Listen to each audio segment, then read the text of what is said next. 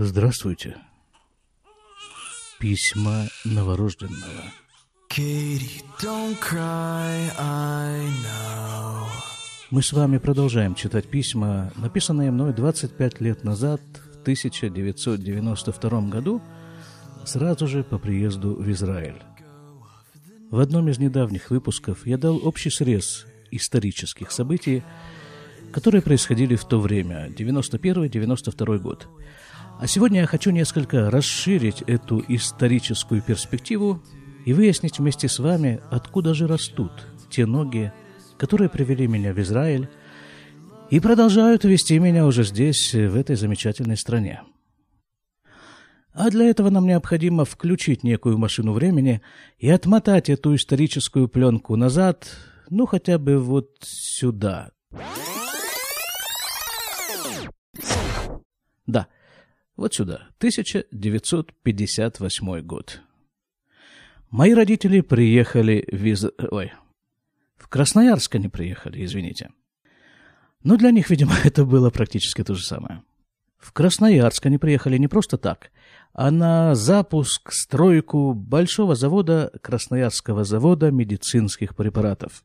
Мама приехала как молодой специалист сразу же после окончания Ленинградского химико-фармацевтического института. Папа закончил э, лесотехнический техникум к тому времени, если я не ошибаюсь. Где-то за год до этого они женились. И вот, и вот, Красноярск. Приехало много людей из самых разных концов Советского Союза. Часть из них закончили институты, каждому из них было где-то 22, 23, 24 года. И вот такая вот компания, молодые, задорные, веселые, полные энтузиазма люди –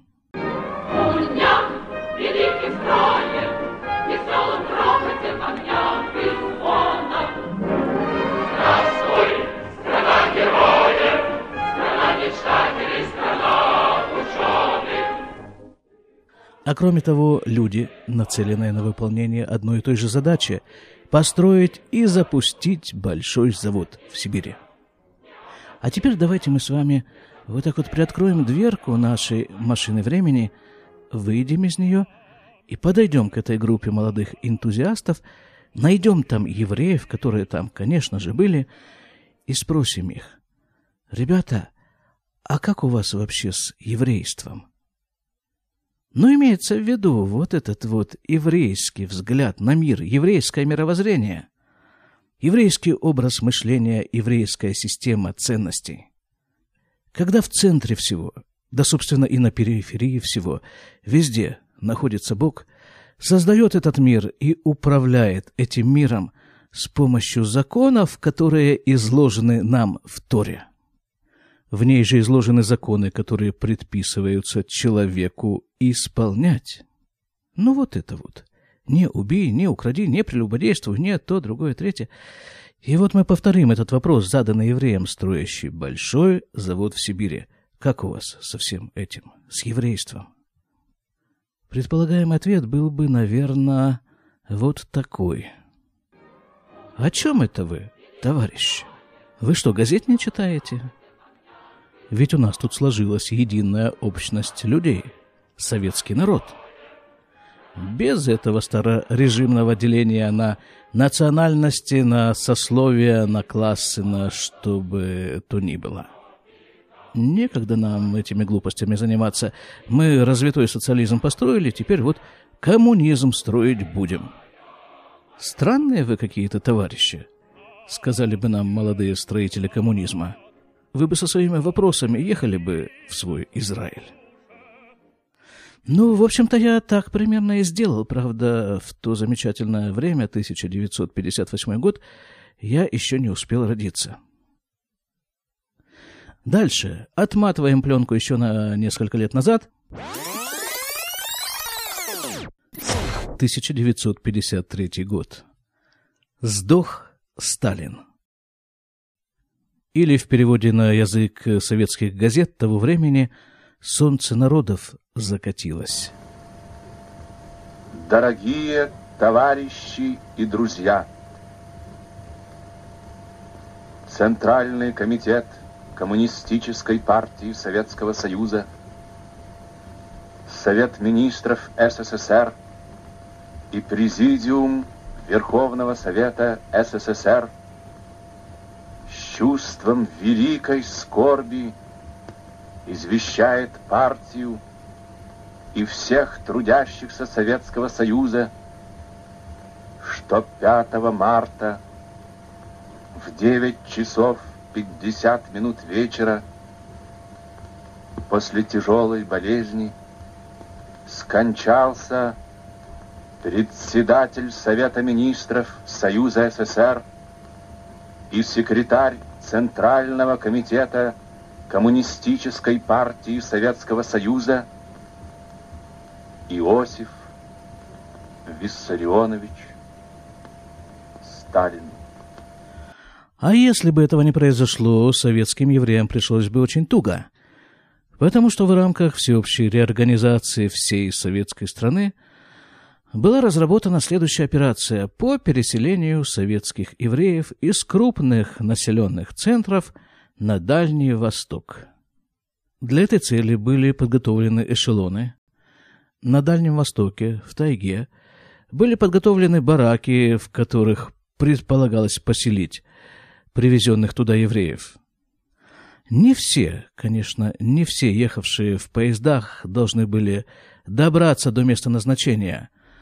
По ходу следования этих поездов планировалось организовать стихийные вспышки народного гнева, в ходе которых должна была быть уничтожена часть, немалая часть евреев, едущих вот туда, на свое новое место жительства в Еврейскую автономную республику. А тех, кто все-таки добрались бы до места назначения, ждало следующее.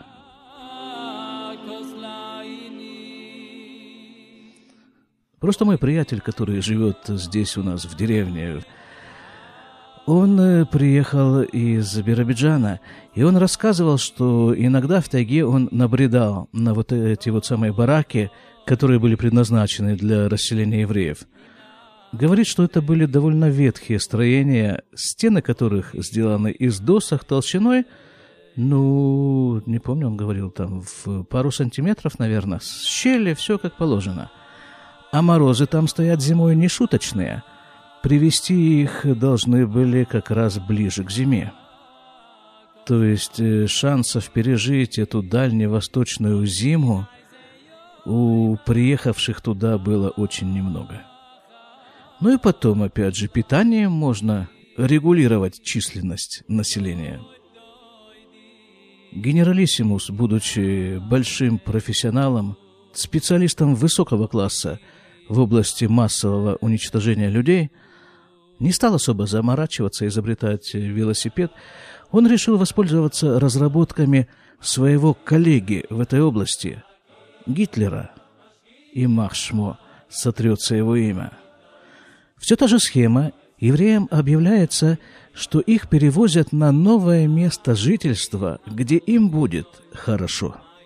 А дальше все по схеме. Перрон, поезда, которые увозят евреев в Освенцим, в Биркенхау, в Биробиджан.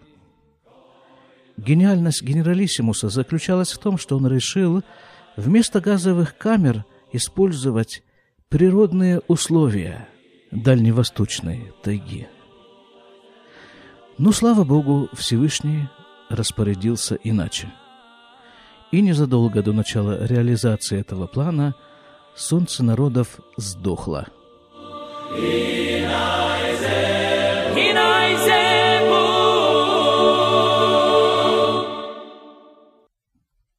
Я извиняюсь, если сегодняшний выпуск у нас не очень напоминает развлекательное шоу, но разве может быть лучшее развлечение, чем попытаться подобраться как можно ближе к истине? А мы ведь с вами чем занимаемся сейчас? Пытаемся выяснить, откуда растут ноги, вот те самые ноги, которые привели меня в Израиль. Итак, 53-й год мы проскочили, отпрыгнем еще на несколько лет назад —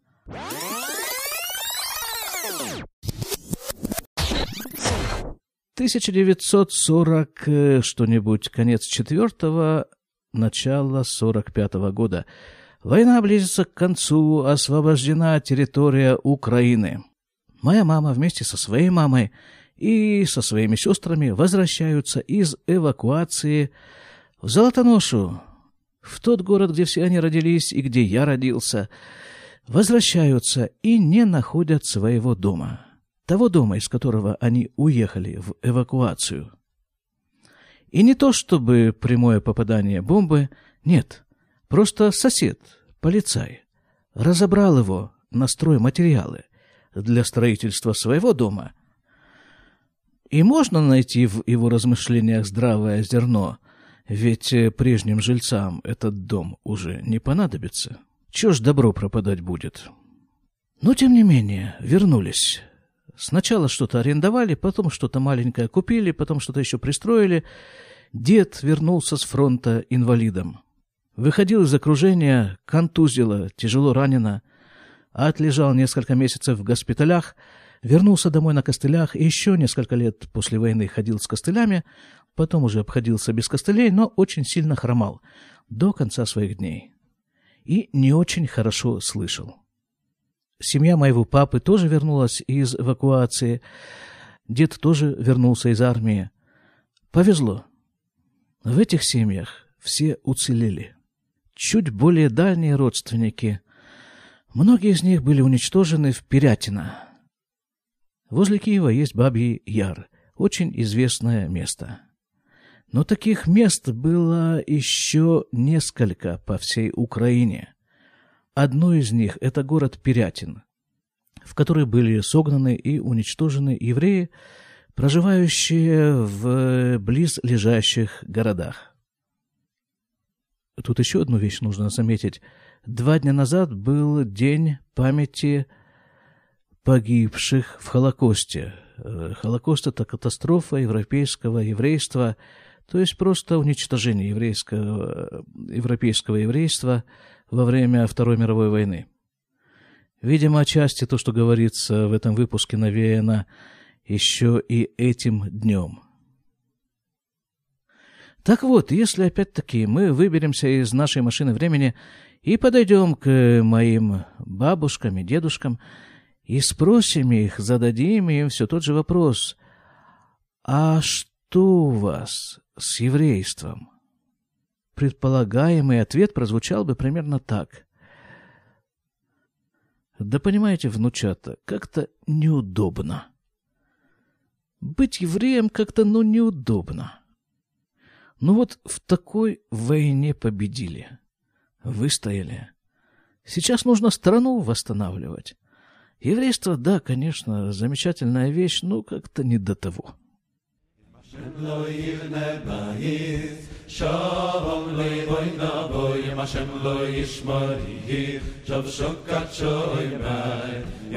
И вот теперь давайте подытожим, подведем итоги этого нашего путешествия во, вре- во времени. Вот давайте, вот первое поколение, да, мои бабушки-дедушки.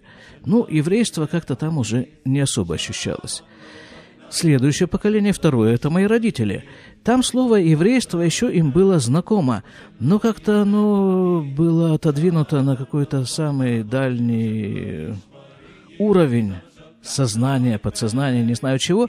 И вот на фоне всего этого родился и вырос я. Слово «еврей» в значении «национальность» я вообще первый раз услышал ну, в возрасте лет, наверное, 14 и решил, что уж кому-кому, а ко мне это не имеет ни малейшего отношения. Вообще. Не подходите ко мне с этим. И вот на фоне всего этого в 1992 году в возрасте 32 с половиной лет я собираю вещички и уезжаю. Куда? В Израиль. Причем я помню, я отчетливо помню, что я был нацелен именно на Израиль. Если бы у меня была возможность уехать в другую страну, я бы все равно поехал в Израиль. Почему? Не знаю. Не предполагаю. И здесь, в Израиле, после вот этого разрыва, полного отрыва от корней, которое продолжалось несколько поколений, слава Богу, все мои дети учатся в еврейских религиозных учебных заведениях – Дома мы ведем еврейский образ жизни и соблюдаем то, что, то, что получается соблюдать. Откуда это все взялось? У меня нет рационального ответа на этот вопрос. По-моему, это просто совершенно явное чудо. Я просто неизмеримо благодарен Богу за то, что Он сотворил со мной это чудо. Из всей нашей довольно большой семьи, включая довольно много родственников, именно меня, как пинцетом, он выклюнул, как-то подцепил, перенес в Израиль и дал мне возможность быть евреем. А главное, хоть отчасти понимать, что это такое быть евреем.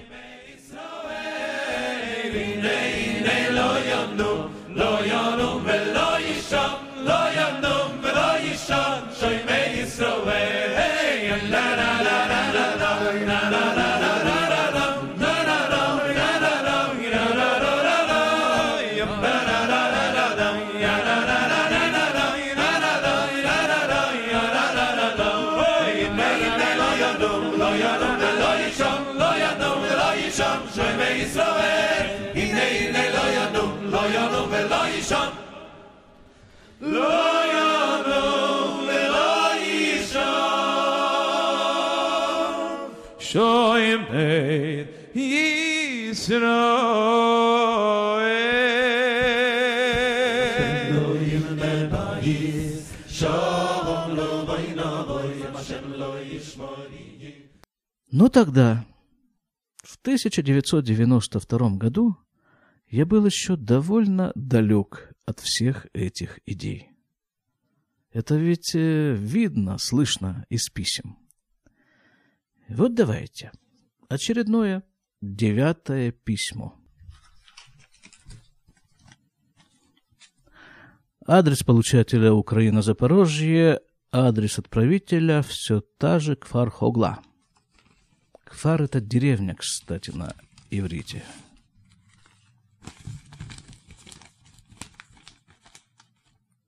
Ого, три листа. Чего себе расписался. Наверное, придется делить это письмо на два выпуска. Ну, давайте. 17 июля 92 года. Привет, привет. Только что хозяин принес письмо. Читаю и сразу же отвечаю. А, да, я вспомнил, да. Я как-то в ходе своих э, вот этих эпистолярных развлечений выработал такую вот тактику. Мне это самому было интересно. Вот примерно как сейчас. То, чем я занимаюсь сейчас перед микрофоном. Я получал письмо, брал э, бумагу, ручку и тут же читал это письмо и по ходу сразу же отвечал. Дальше читаю и сразу отвечаю. У меня скоро, похоже, начнутся проблемы с работой – аналогичные твоим. С чем? С работой? С какой такой работой? Я же не работал тогда. Я тогда учился на курсах по подготовке к врачебному экзамену и все, получал стипендию, не работал, не помню, дальше посмотрим.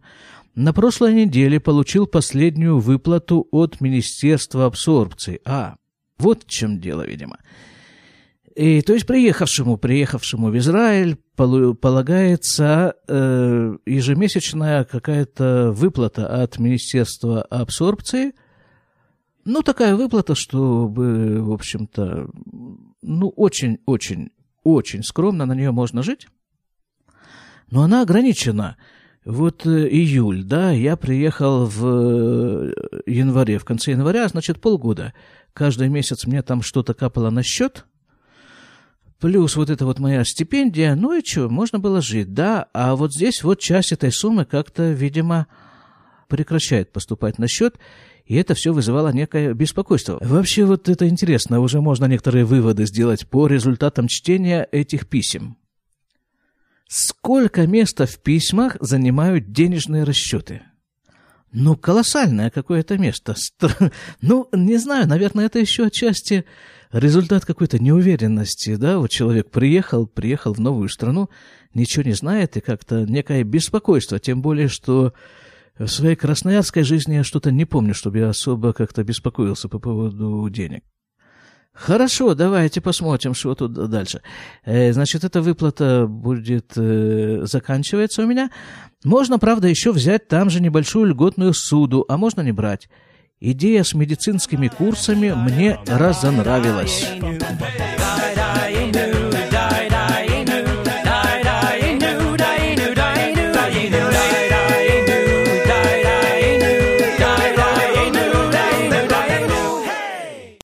А, это в первые два месяца мы там учили иврит.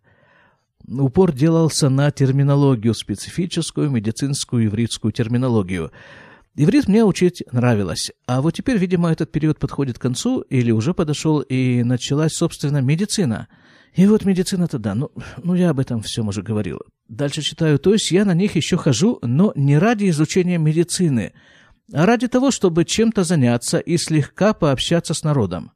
Народ рвет подметки, готовится к экзаменам. Да, ребята там действительно сурово готовились, там просто... Скажем, если это была семья, один из членов семьи решил сдать э, этот экзамен врачебный, то нередки были случаи, когда второй супруг брал на себя полностью всю работу, все обеспечение семьи, работы по дому и все, и давал возможность вот этому вот только учиться и больше ничем практически не заниматься. Народ рвет подметки, готовится к экзаменам. Мне рвать ничего не хочется. Да и не получается, поэтому курорт продолжается. Это я свою жизнь там, в этой деревне, так называю. Действительно был чистый курорт. Тактика в основном выжидательная. Продолжаю учить иврит и жду, когда работа или что-нибудь еще найдет меня. Это, кстати, бывает очень редко, чтобы работа сама находила меня, да и вообще кого бы то ни было. В общем-то, нужно изрядно, изрядно потрудиться, чтобы найти то, что, ну, хоть в какой-то степени устраивает, хоть по каким-то параметрам. Насчет моего хозяина и его хозяйства. О, это должно быть интересно. Сельское хозяйство в Израиле. Это рубрика. Читаю. Так это у него не сразу все организовалось. Ну, понятно, там у него целый колхоз был в его личном владении. Я недавно делал экскурсию по его двору. вот это тоже любопытное выражение. Экскурсия по его двору. Ну, там такой двор у него был, что действительно нужно было э, потратить не знаю сколько времени, чтобы его обойти, все посмотреть. Это только двор. Это включало в себя, э, собственно, вот, собственно, двор и коровник. А плюс еще, это я уже от себя добавляю, плюс еще вот эти все плантации, на которых у него росли всякие деревья, и плюс еще у него раскиданы были по всему Израилю ульи пчелиные. Экскурсию по его двору читаю. Все коровы распределены по отдельным группам. Ну да. Это же я еще не начал с ними работать. А где-то меньше, чем через год после описываемых событий я начну с ними работать и вплотную лицом к лицу познакомлюсь лично со всеми этими группами и со всеми этими коровами. Все коровы распределены по группам, читаю. На ушах у них висят какие-то этикетки – где что-то записано. Поясняю, у каждой коровы есть номер, и он у нее не только в ухе висит, а когда корова рождается, ну вот только новорожденный теленок, то есть такая, такое приспособление, э, которое ну, позволяет у него на боку выжечь этот номер. Ну, я надеюсь, что это не очень больно, это как бы такое одноразовое просто касание этого прибора, и все, там появляется струп, а потом на месте этого струпа растет белая шерсть. И стараются сделать это на том боку, в тех участках тела этого теленка, где шерсть темная. И тогда этот номер совершенно отчетливо виден. Каждая корова, я думаю, что вообще каждая корова в Израиле имеет свой номер. И это все занесено там в какие-то компьютеры, все это учтено, там все ее параметры этой коровы – Читаю дальше. Каждая группа в своем загоне. Это в зависимости от возраста и от, э, сейчас вот я задумался. Потому что я вспоминаю, что там был самый большой загон, э, там жили коровы, которые доились. Было еще несколько загонов, э, в которых э, были расселены по группам коровы на разной стадии подготовки к доению. То есть были самые маленькие, потом постарше, потом еще постарше. Был еще такой средний загон, где были коровы, которых, в принципе, уже можно было оплодотворять. По-моему, как-то так мне вспоминается, что вот когда корова поступает вот в это вот производство, в общем, она уже отелилась, и ее можно доить, то все, она из этого уже не выходит, из этого состояния. Ее доят, доят, доят, оплодотворяют, потом доят, опять доят, и как-то так. Такие у меня впечатления, по крайней мере, сложились за те полгода, что я работал с коровами. Дальше читаю. Самые маленькие телята в отдельном загоне. Каждый. Да, там была такая как бы клетка. Вот он только рождается, его берут и помещают в такую вот, э, ну, клетку, в общем-то, маленькую. Для каждого такого маленького теленка отдельная клетка. Ну, это на несколько дней. Причем, как это не печально, мама-то его больше уже не видит. Эту вот самую его маму доят и дают ему ее молоко. Не молоко, молозиво. В отдельном законе каждый. Я, правда, подошел уже к окончанию дойки. Ой, какой я был экскурсант, ну чистый Миклуха Маклай. Я подошел к окончанию дойки. И еще через год после этого я буду подходить до начала дойки и, собственно, ее и проводить. Не знаю, будут ли у меня письма об этом, но не знаю. На таком высоком бетонном, это я описываю вот э, с позиции Миклуха Маклая, стоящего возле этого всего. На таком высоком бетонном помосте стоят три последние коровы – к одной был прицеплен аппарат, и из нее лилось молоко по трубам. Да, там были пластиковые прозрачные трубы, это все там молоко было видно, как течет. По трубам оно течет в такую большую градуированную прозрачную емкость, из которой по прозрачным же трубам через какие-то приборы, приспособления выливалось в очень большую непрозрачную емкость в скобках раза в два больше, чем ваш бак для воды на даче. Ну, надо же было мне с чем-то сопоставить, какой-то дать масштаб. Да, я уже дальше от себя добавляю уже с точки зрения опытного животновода. Вот эта вот э, большая непрозрачная емкость, это такая цистерна, она охлаждается, и там все время крутятся какие-то специальные штуки, которые перемешивают это молоко.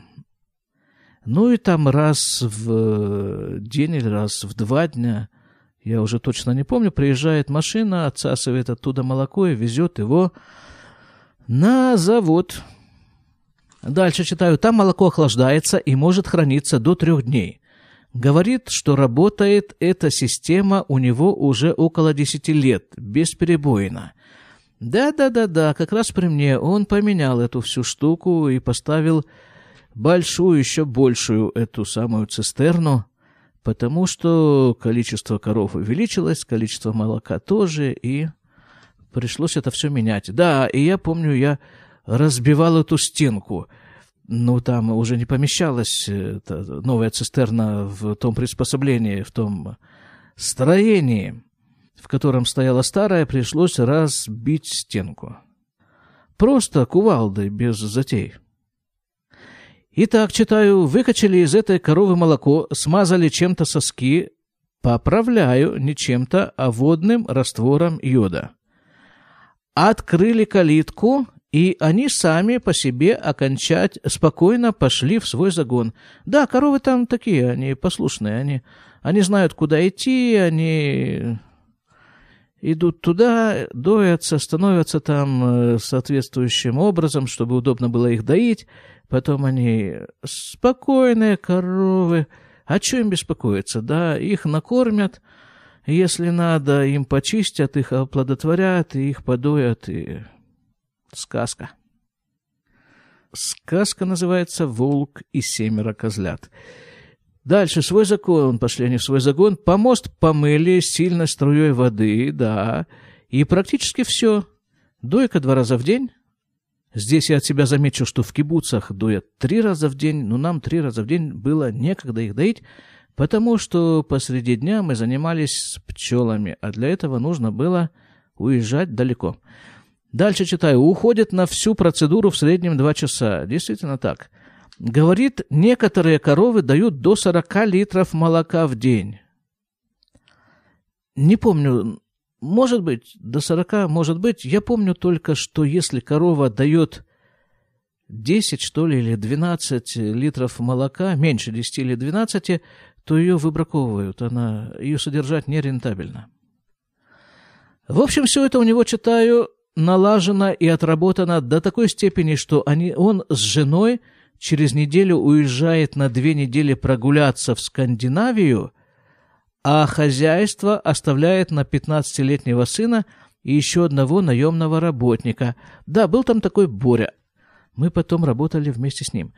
А насчет пчел, у него, да, вот я все говорю, он, у него прочего, это хозяин этого всего дела, в том числе хозяин моей квартиры, Ишай, очень славный человек. Насчет пчел. 800 ульев у него. Это то, что у него сейчас осталось. Говорит, что было примерно 2000 ульев. Пчел. Здесь своя система.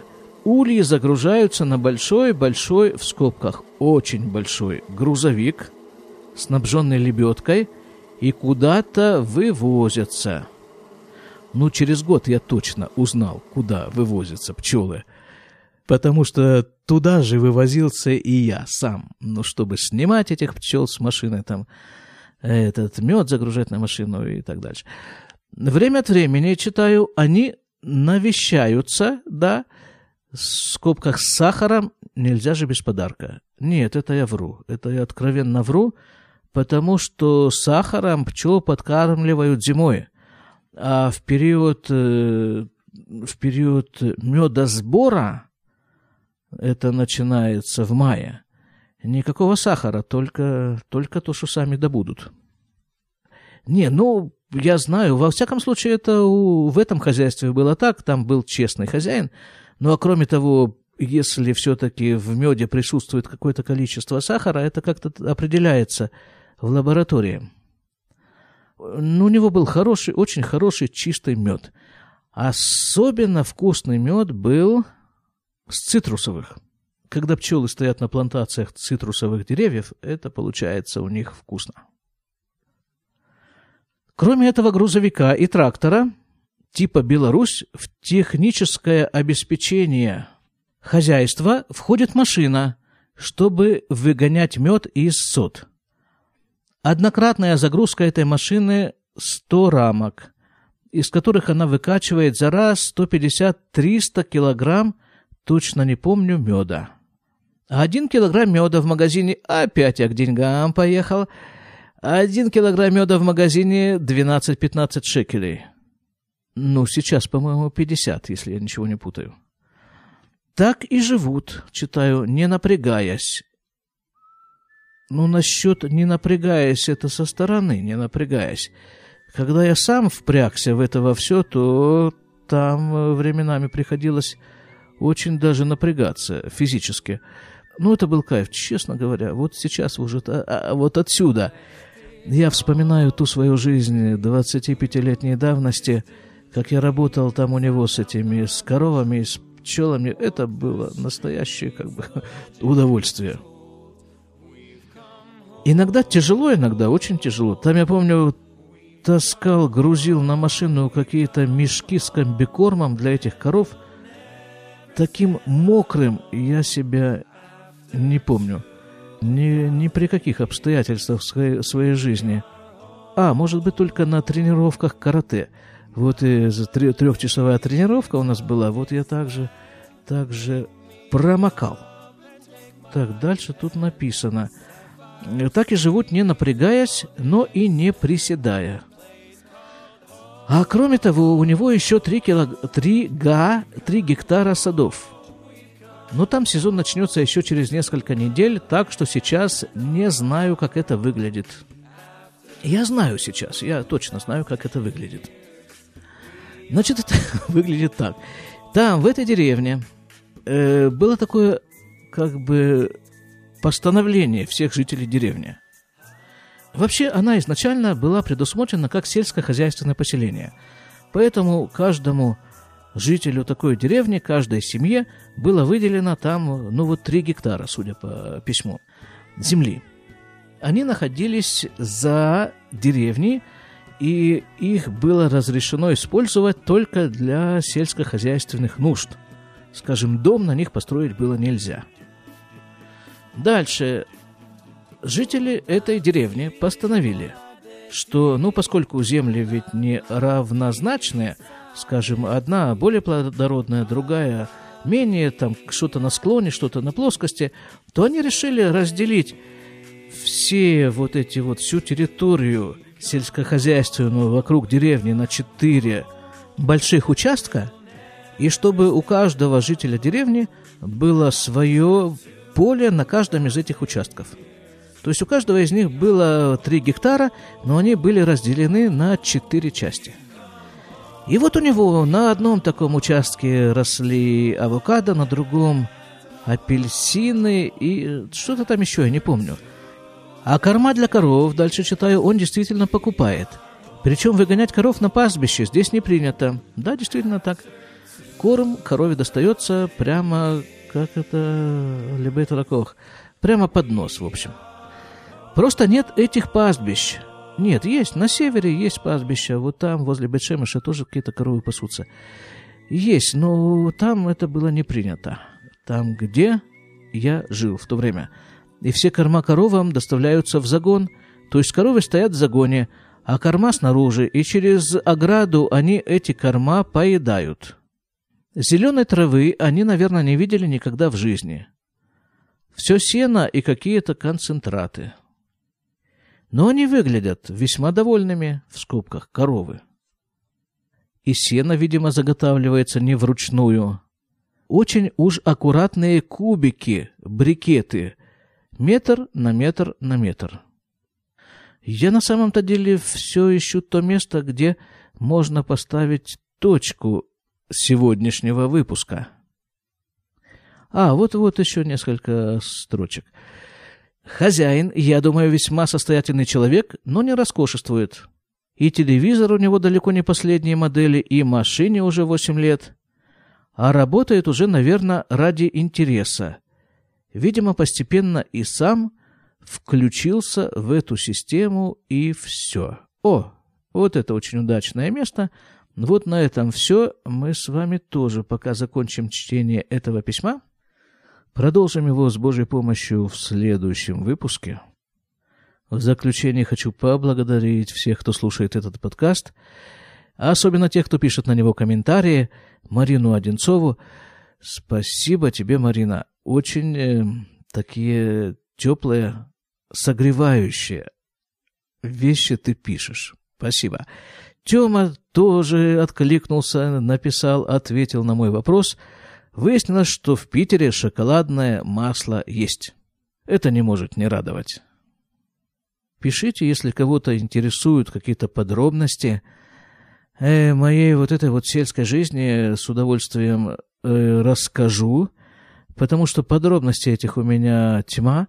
Я на самом-то деле, чем я занимаюсь сейчас вот здесь вот возле микрофона? Фильтрацией. Я фильтрую эти подробности, чтобы не выплескивать их все в микрофон, а как-то вот делать какие-то выжимки.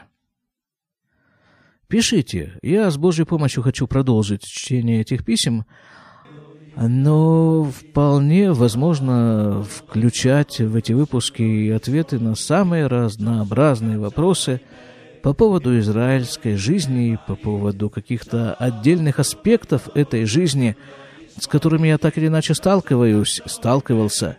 Вот тогда в деревне После этого и перед этим в кибуце, в Иерусалиме, в поликлинике, куда я хожу каждый день практически, вот буквально через три часа опять туда пойду? Работать, работать, конечно же. А здесь уместно пожелать всем здоровья, всего вам самого-самого доброго. До свидания.